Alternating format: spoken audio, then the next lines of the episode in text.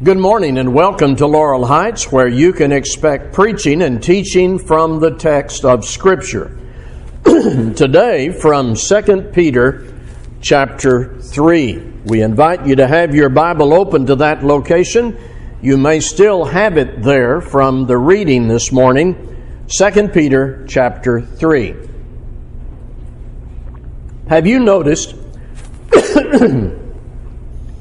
that about this time every year, in September, October, into November, and the rest of the year, you hear these predictions about the end of the world. And then, if something happens, like an earthquake or a hurricane or a mass shooting or talk of impending war, there is a hysteria connected to those claims. And as that hysteria is generated, there is the noise of sensationalism, and it takes on some traction.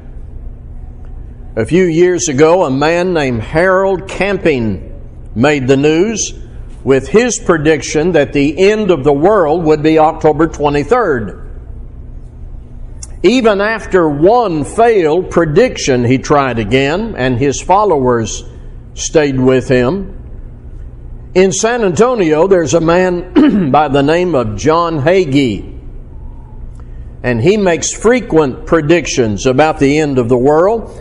But obviously, with every failed prediction, he is losing some credibility. More recently, a man by the name of David Meade said the world would end on September 23. And of course, that did not happen. Doomsday predictions seem to attract attention. Ordinary Bible reading and Bible study doesn't seem to attract as much attention. But doomsday predictions seem to attract a certain kind of attention and produce temporary but unfounded excitement. Here is what Christians need to do. Listen to the Apostle Peter. That's what we're going to do now in 2 Peter 3.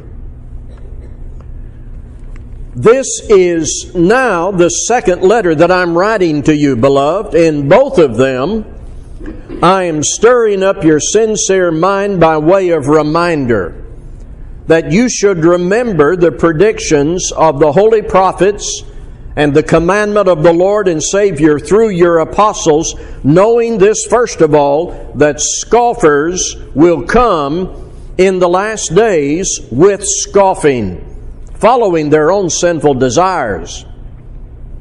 They will say, Where is the promise of his coming? For ever since the fathers fell asleep, all things are continuing as they were from the beginning of creation.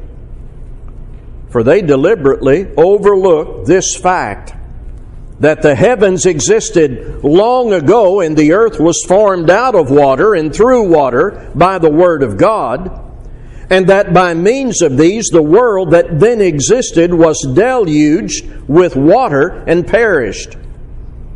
But by the same word, the heavens and the earth that now exist are stored up for fire, being kept until the day of judgment and destruction of the ungodly.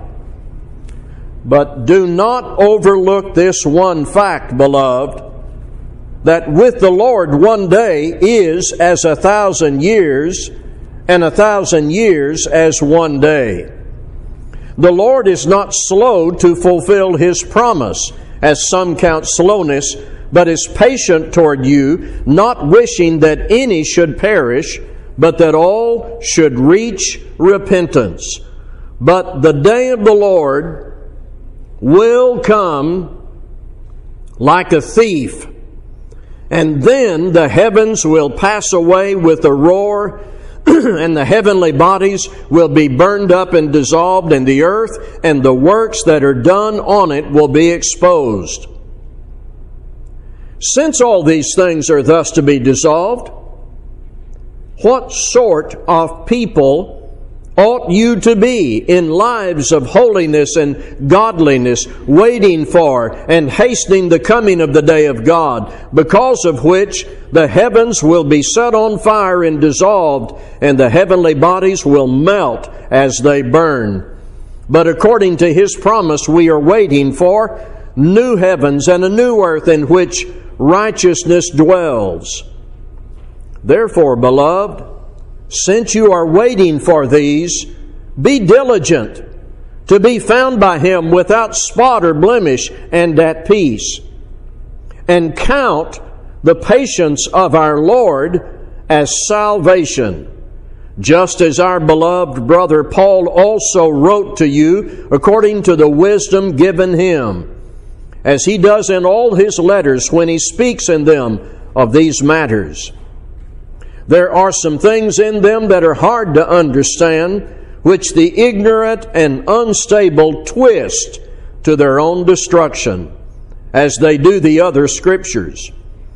You, therefore, beloved, knowing this beforehand, take care that you are not carried away with the error of lawless people and lose your own stability, but grow in the grace and knowledge of our Lord and Savior, Jesus Christ.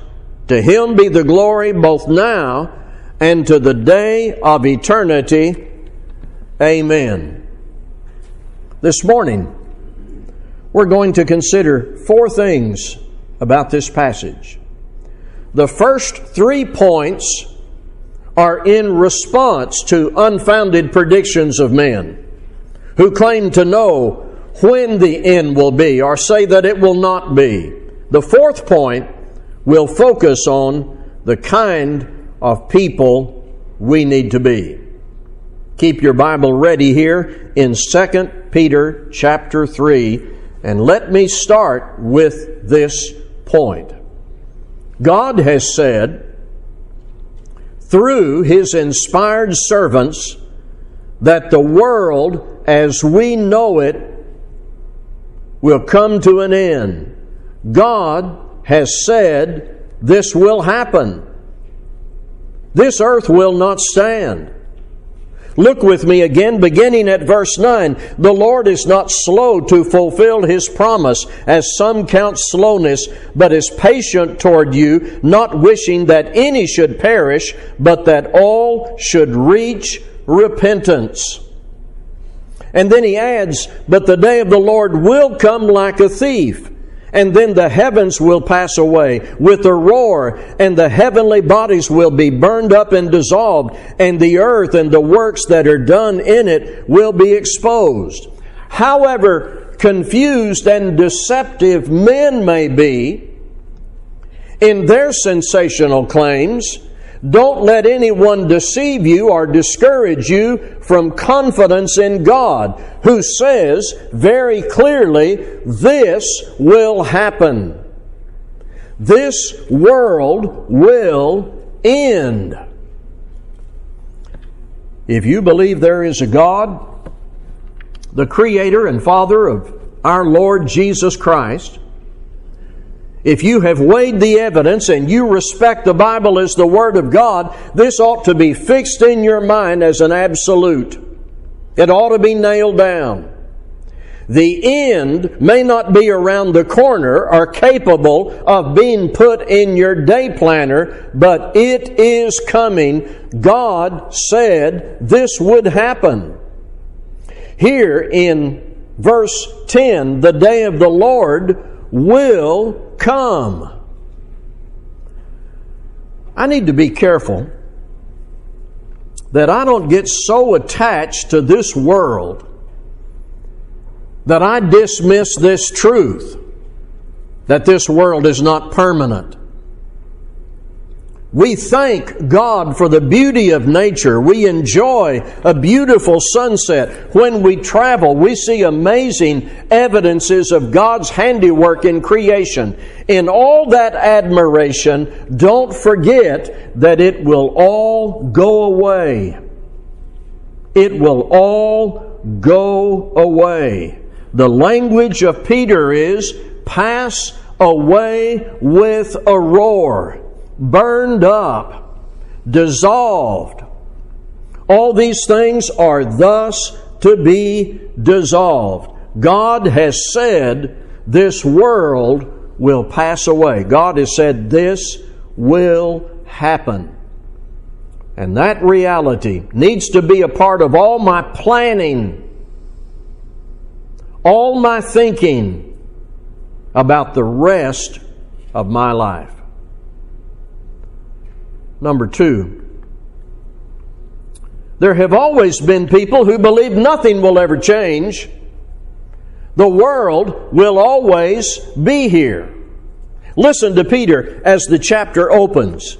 This is now the second letter that I'm writing to you, beloved. In both of them, I'm stirring up your sincere mind by way of reminder that you should remember the predictions of the holy prophets and the commandment of the Lord and Savior through your apostles, knowing this first of all, that scoffers will come in the last days with scoffing, following their own sinful desires. They will say, Where is the promise of his coming? For ever since the fathers fell asleep, all things are continuing as they were from the beginning of creation. Peter responds. They deliberately overlook this fact that the heavens existed long ago and the earth was formed out of water and through water by the Word of God, and that by means of these the world that then existed was deluged with water and perished. But by the same Word, the heavens and the earth that now exist are stored up for fire, being kept until the day of judgment and the destruction of ungodly men. I want you to think about what a foolish premise the scoffers were working on. What if I said to you, whatever has not happened yet will never happen? Well, you would consider me to be foolish and arrogant and working on a false premise. I cannot reason his, uh, from history to the future with objective assurance. But there were men, Peter calls them scoffers, who claim, since everything has continued without interruption from the beginning, nothing will ever change. The world will always be here. In response to such reasoning, Peter said, they are deliberately overlooking the fact of the flood they are arrogantly assuming that they know exactly how God reckons time. Peter says, as 2 Peter 3 opens, you need to concentrate on what God has already said. God told you there would be scoffers following their own sinful desires. They have no integrity. They are in denial of what they don't know will happen. There have always been people quick to deny what the Lord has guaranteed. The Lord's promise is sure. He is not negligent about what He says. This is going to happen. Peter could not have been clearer on these points. The end of the world is certain, even though there have always been doubters and mockers and scoffers who have said, since it hasn't happened so far, it will never happen in the future. They discount the power and the integrity of the Creator. Number three, the end will come like a thief comes a thief in the night.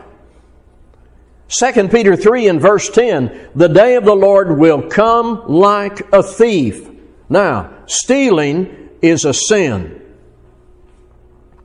But here, the emphasis in the illustration is on the approach, the common method of operation of a thief. Illustrates that we will not have any advance notice of the end of the world. The thief doesn't call and say, Be ready for me. My schedule looks like I'll be there about 11:30 tonight. That's not the way that happens. A thief doesn't make an appointment with his victim. The method of operation is when least expected. So when I hear the sensationalism of doomsday prophets, I'm listening to men who act and speak against the truth of this illustration. They are wanting to tell us that in spite of what Peter and the Lord said about the thief in the night, they know better. Keep your place in 2 Peter 3, but for a few minutes I'm going to take you to 1 Thessalonians 5. 1 Thessalonians chapter 5. In Paul's time, as the New Testament was being written, scoffers and false teachers had already spread their predictions and their false teaching. Some said the Lord would never come, some said they knew when He would come. Listen to Paul. Listen to Paul address this. 1 Thessalonians 5. Now, concerning the times and the seasons, brothers, you have no need that anything be written to you. For you yourselves are fully aware that the day of the Lord will come like a thief in the night. When people are saying, there is peace and security, then sudden destruction will come upon them as labor pains come upon a pregnant woman, and they will not escape. But you are not in darkness, brothers, for that day to surprise you like a thief. For you are all children of light, children of the day. We are not of the night or of the darkness. So then let us not sleep as others do, but let us keep awake and be sober. For those who sleep, sleep at night, and those who get drunk are drunk at night. But since we belong to the day, let us be sober, having put on the breastplate of faith and love, and for a helmet, the hope of salvation. For God has not destined us for wrath, but to obtain salvation through our Lord Jesus Christ, who died for us, so that whether we are awake or asleep, we might live with him. Therefore, encourage one another and build one another up just as you are doing. Here again, the illustration that there will be no advance warning. You yourselves are fully aware that the day of the Lord will come like a thief in the night. Paul even describes what it will be like. Some will be preaching peace and security. Don't worry. Nothing's going to happen. And then sudden destruction comes upon them. I believe what Paul said and what Peter said. I'm going to accept what Peter and Paul said. We don't know when the end will be. So let me review now before my final point. God said this is going to happen.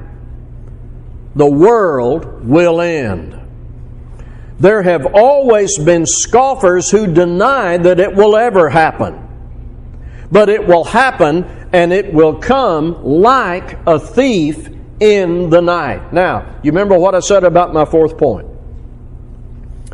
I said my fourth point from the text would not be a response to false teaching or deception. My fourth point will concern how we need to be living. This is the most important question. Verse 11 Since all these things are thus to be dissolved, what sort of people ought you to be? In lives of holiness and godliness. What a complete waste of my time for me to get caught up in sensationalism and be excited temporarily about someone's prediction or someone's claim that nothing will ever happen and then not personally be ready for what the Lord said will happen. In the light of Peter and Paul, in the absence of any predictive indication in the New Testament, why would I devote any thought to when the Lord will come and end the world? I don't know when the world will end. You don't know when. Why make that the objective of our attention and energy?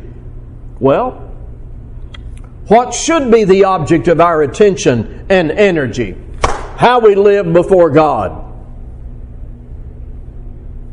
Hearing the gospel, coming out of sin, walking by faith in Christ and repentance and baptism, then the, the new life in fellowship with God. That's where my focus and your focus ought to be. It may be that one part of this whole problem is there are people who want to know when the end will be so they can wait to the last minute. Let me ask, what kind of attitude is that? What kind of attitude toward God is it? An attitude that says, I will give the world and the devil as much time as I can.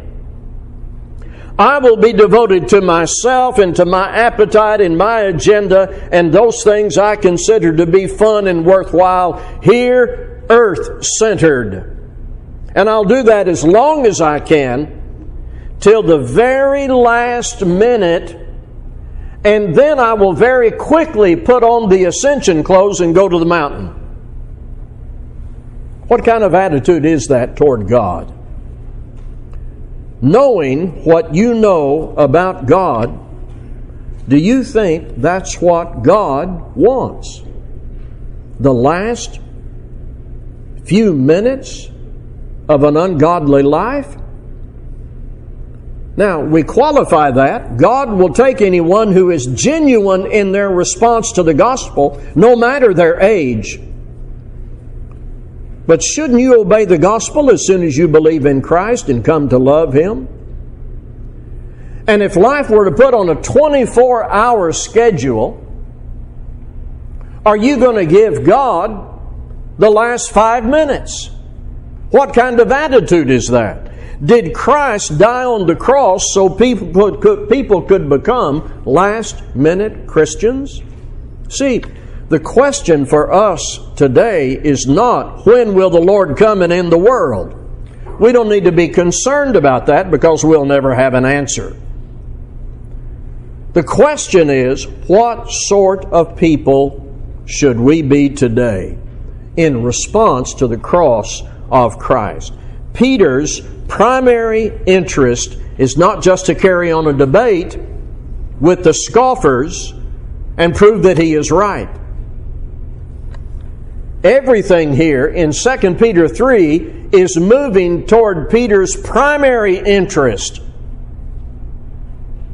which is moral and practical and responsive individually if these things are going to happen, if the world is moving toward an end, and we don't know when that end will be, but we know there is a new dwelling place God has prepared for His people, there is something to live for and strive for.